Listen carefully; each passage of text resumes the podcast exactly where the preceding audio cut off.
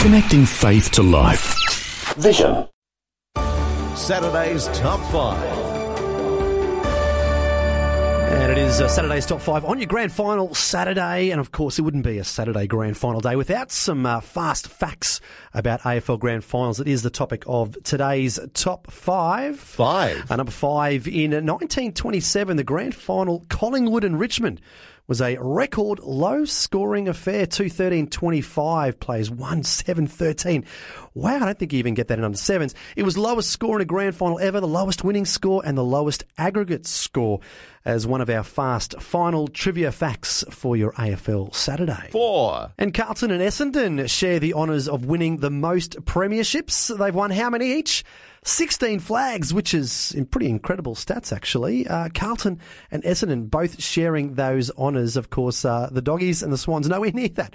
We'll soon find out how many they get. Three. Uh, number three, four grand finals have been decided by a single point down to the wire. Always an exciting game to watch. Fitzroy versus Essendon in 1898. Carlton versus Essendon in 1947. Gee, the Bombers feature a lot, don't they?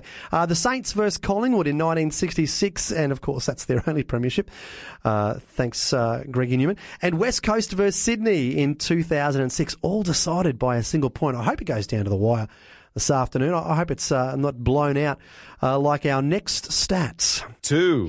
Of course, uh, Geelong's 2007 Premiership win over Port Adelaide was the biggest winning margin in the AFL Grand Final. The final score was 24 19 and 163 to only 6 8 44. Wow.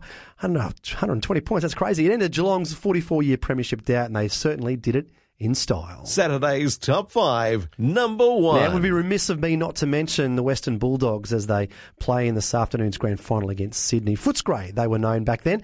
They've only played in two grand finals. They won their only premiership in 1954 and played again in 1961. They play this afternoon. Are they going to make it two from three?